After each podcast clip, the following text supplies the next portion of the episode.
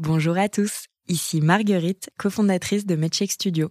En ce mois de mars, mois de sensibilisation à l'endométriose, je voudrais vous parler de l'un de nos podcasts, animé par une personne brillante, une patiente militante qui s'appelle Marie-Rose Gallès, ou Super Endo Girl sur les réseaux sociaux. Dans Endométriose Mon Amour, elle parle avec un humour décapant du quotidien des personnes touchées par cette maladie handicapante. Ce podcast a gagné plusieurs prix et je vous recommande chaudement d'aller le découvrir. Bonne écoute. Medshake. Quand on ne sait pas quoi dire, ne dites rien. La présence, prendre la main de quelqu'un, lui, au lieu de, de faire, dites de quoi as-tu besoin? De quoi as-tu envie? Parfois, ça peut être des choses super pratico-pratique. Aller chercher les enfants à la crèche, euh, amener euh, des soupes euh, qu'on congèle, tu vois, des trucs, nous amener en chimio pour nous faire la conversation et parler d'autres choses. Et puis il y a ça aussi, c'est que moi j'avais ma meilleure amie, coucou, tu te reconnaîtras, qui me dit toujours, et même encore maintenant, oui, mais il y a plus grave dans la vie je vais pas te raconter ça. Mais si, racontez-nous des choses de la vraie vie. Ce que vous avez vu au cinéma, euh, votre dernière engueulade avec votre mec, euh, ou euh, le dernier week-end génial que vous avez fait, etc. on est dans la vie, quoi. On n'est pas qu'un malade. Si on ouvre le dictionnaire pour trouver la définition de cheminement, on lit action de cheminer mais aussi, en parlant de quelque chose qui est en mouvement, on lit que le cheminement est un déplacement, une avance, une progression graduelle. On parle des cheminements des sables, des électrons, on parle des cheminements de la Lune. Et dans ce podcast, on vous parle des cheminements de femmes, toutes différentes, toutes uniques. Je tends le micro à celles qui font bouger les lignes de la santé des femmes, celles qui font avancer les choses. Car oui, on avance. Oui, on trouve des solutions des façons d'aller mieux. Je vous le promets. Préparez-vous à être surprise. Je suis Marguerite de Rodelec. Bienvenue dans Cheminement. S'il y a bien une personne qui contribue à améliorer la façon dont on se fait soigner en France, c'est Catherine Cerizet. Pour elle, tout commence avec son blog catherinecerizet.com, qui est le premier blog en France à avoir parlé du cancer du sein du point de vue d'une patiente. Aujourd'hui, Catherine est militante et elle ne s'arrête jamais d'agir pour la cause. Et croyez-moi, elle est inarrêtable. Cet épisode nous a beaucoup émus toutes les deux et je crois bien que ça s'entend dans nos voix. Alors je vous laisse le découvrir de ce pas.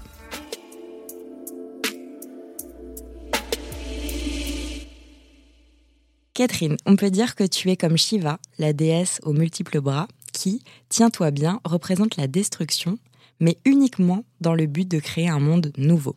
Shiva transforme, innove et repense le monde, et toi Catherine, c'est celui de la santé que tu repenses en fonction de l'expérience patient.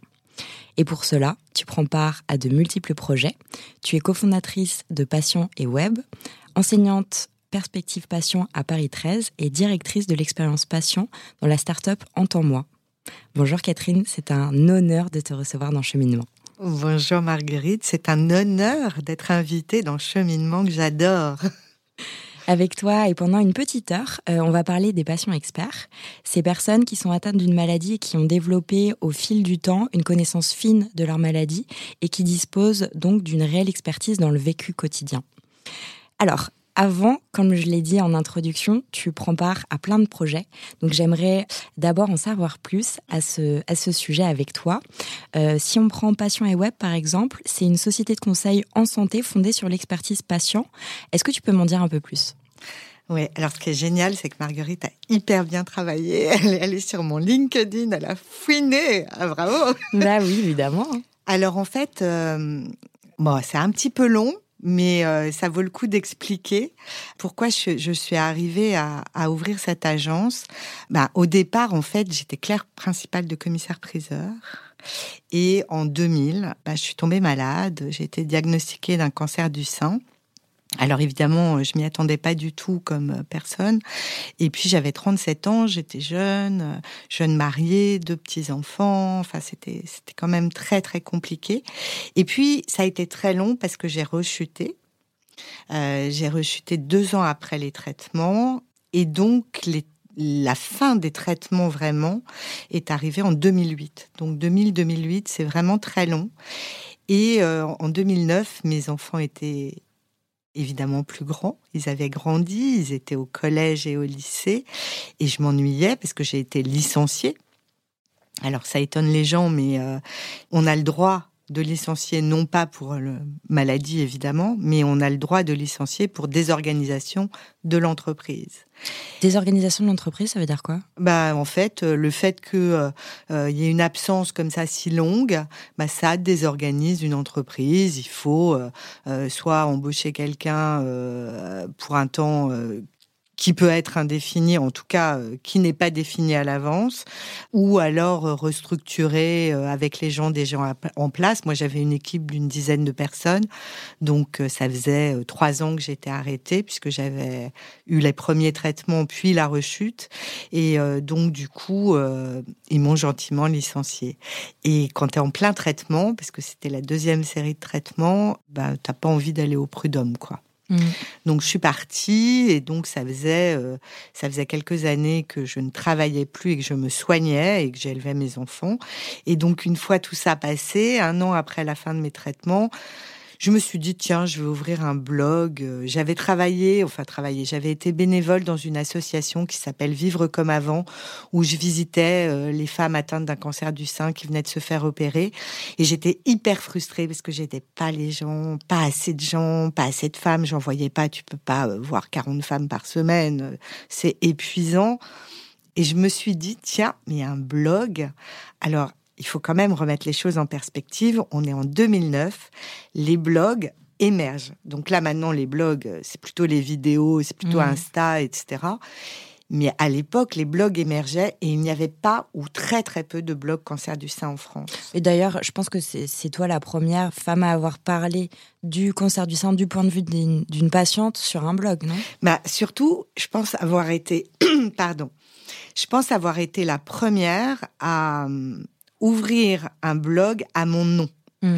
Parce que le cancer, et là il faut aussi remettre en perspective, c'était euh, tabou, c'était une très longue et douloureuse maladie. Bon, ça, ça arrive encore malheureusement, mais mais euh, les gens ne disaient pas qu'ils avaient ou qu'ils avaient eu un cancer. Et moi, n'en parlais pas. Non, pas du tout. Et moi, j'ai du tout calculé ça. C'est-à-dire, en fait, j'ai ouvert mon blog. Alors, je suis un peu geek, donc je suis allée sur Internet, comment on fait un blog, etc., etc.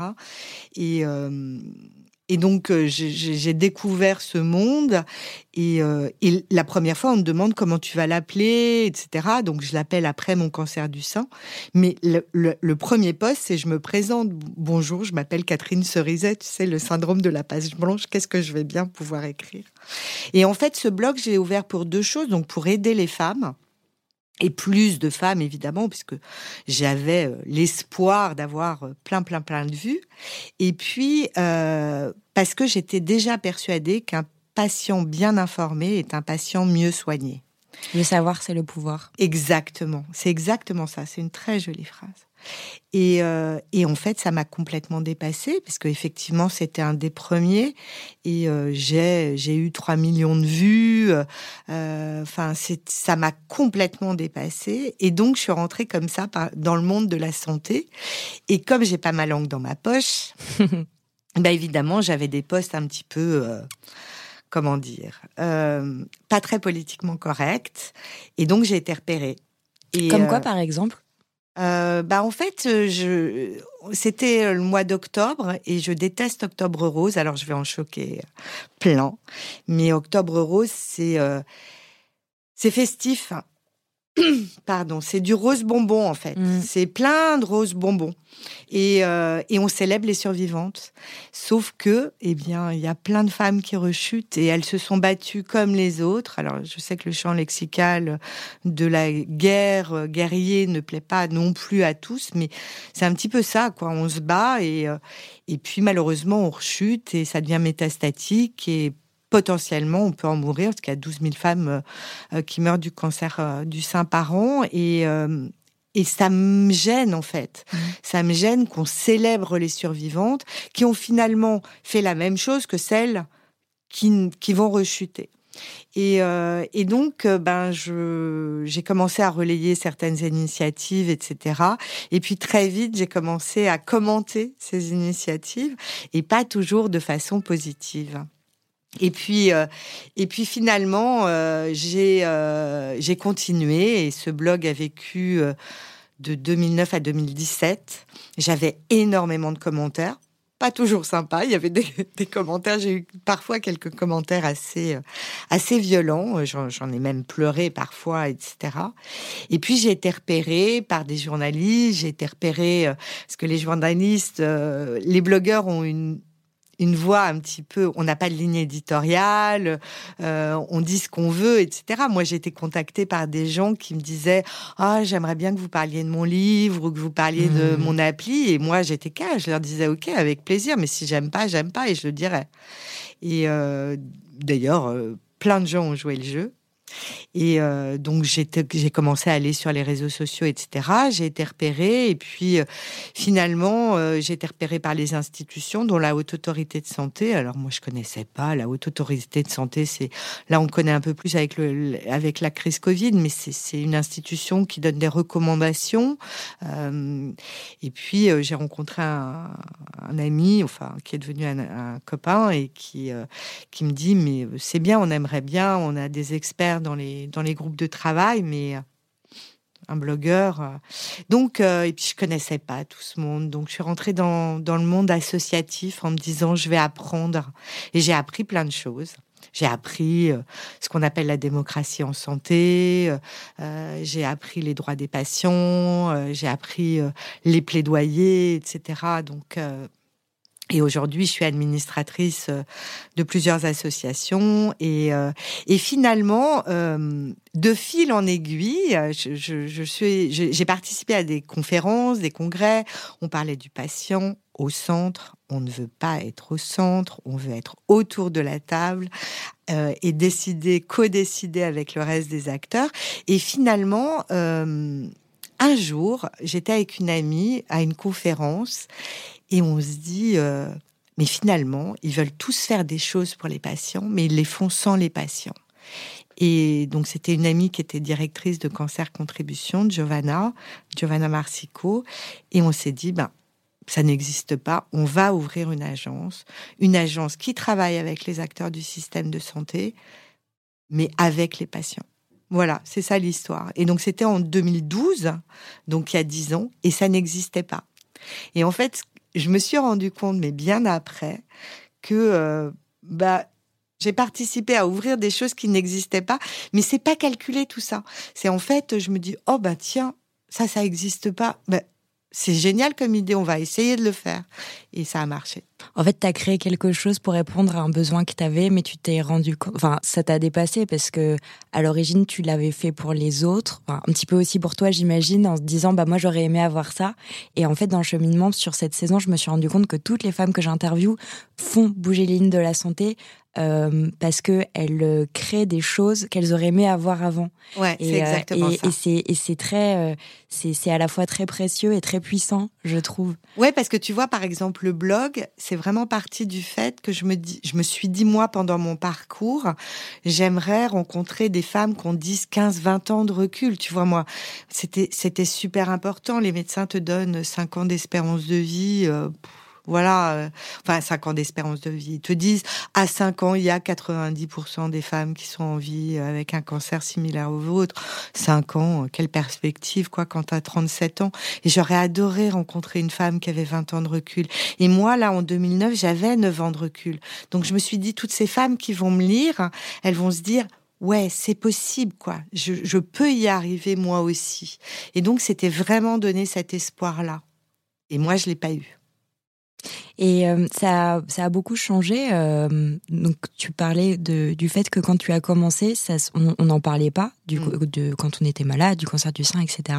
Aujourd'hui, j'ai l'impression que ça a complètement changé. Comment tu, tu réagis à ça quand tu vois, je sais pas, par exemple, sur Instagram, euh, il y a beaucoup de femmes qui se prennent en photo. Enfin, en fait, il y, a, y a vraiment une libération de la parole. Qu'est-ce que tu en penses? Je trouve ça incroyable et je suis très très admirative de ces femmes qui. Moi, il n'y a aucune photo de moi en chimio, par exemple. Et euh, à un moment, il y avait un concours sur Instagram, le concours crâne d'œuf, je crois, ou quelque chose comme ça. Et je voyais toutes ces femmes qui se montraient euh, sortant de chimio, etc. Et je trouve ça incroyable. Je trouve ça euh, euh, super courageux. Je suis, très très admirative, mais vraiment euh, ces femmes qui racontent leur parcours. Moi, à l'époque, en 2000-2002, il y avait très peu de forums. Ça n'existait pas il y avait un forum dans lequel j'ai effectivement rencontré une femme avec laquelle j'ai discuté, même une autre femme, mais qui avait un cancer beaucoup plus grave que le mien et, un cancer du poumon et qui, euh, qui en est décédée parce qu'à l'époque on avait on n'avait pas de traitement ou très très peu de traitement pour ce genre de cancer. Heureusement, ça a beaucoup changé. Et là, je me dis, il y a une sororité, une solidarité, mais exceptionnelle, et particulièrement dans le cancer du sein, qui est un cancer évidemment fréquent, mais beaucoup plus chez les femmes que chez les hommes, par exemple. Mhm. Euh, les hommes parlent beaucoup moins, euh, s'exposent beaucoup moins sur les réseaux sociaux. Bon, déjà, les hommes parlent moins.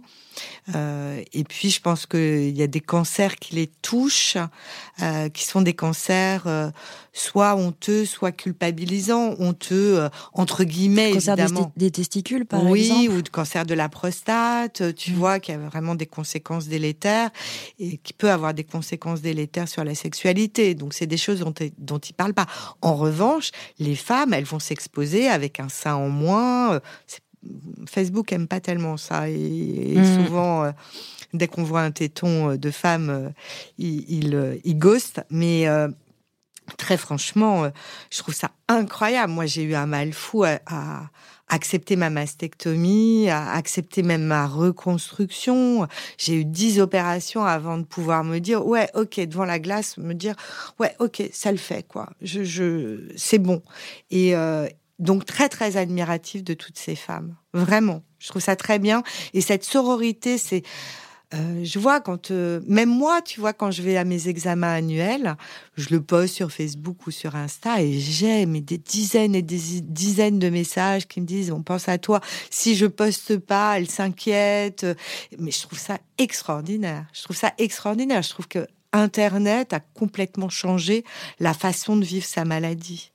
Alors il y a des gens qui disent oui mais elle s'expose, elle s'expose, c'est même limite en fait, tu vois de. Mais est-ce que c'est pas cathartique aussi euh, Est-ce que c'est pas la raison pour laquelle elles le font de justement de, montrer des photos? Est-ce que ça fait pas du bien au-delà du soutien qu'on peut avoir juste de le faire? Euh, je ne sais pas quelles sont leurs motivations, faudrait leur demander. Je pense qu'elles le font, oui, pour elles, peut-être de justement se dire, euh, bah finalement, euh, je m'accepte comme ça et acceptez-moi comme ça. Euh, oui, au-delà de probablement, hein, probablement. Et puis aussi euh, quelque chose de plus macro, au-delà de pour elle, de dire, bah voilà, le cancer du sein, c'est ça. Quoi.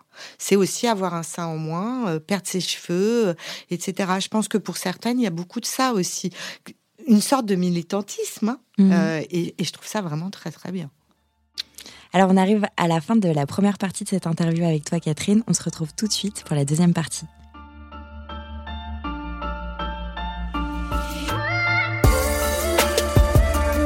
Les épisodes de cette saison de cheminement sont divisés en trois parties. Nous arrivons à la fin de la deuxième partie de cette conversation. Pour écouter la suite, rendez-vous dans l'épisode d'après.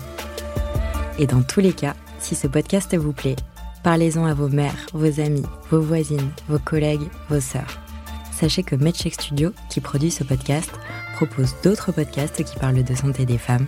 Pour les écouter, rendez-vous sur medcheck-studio.com.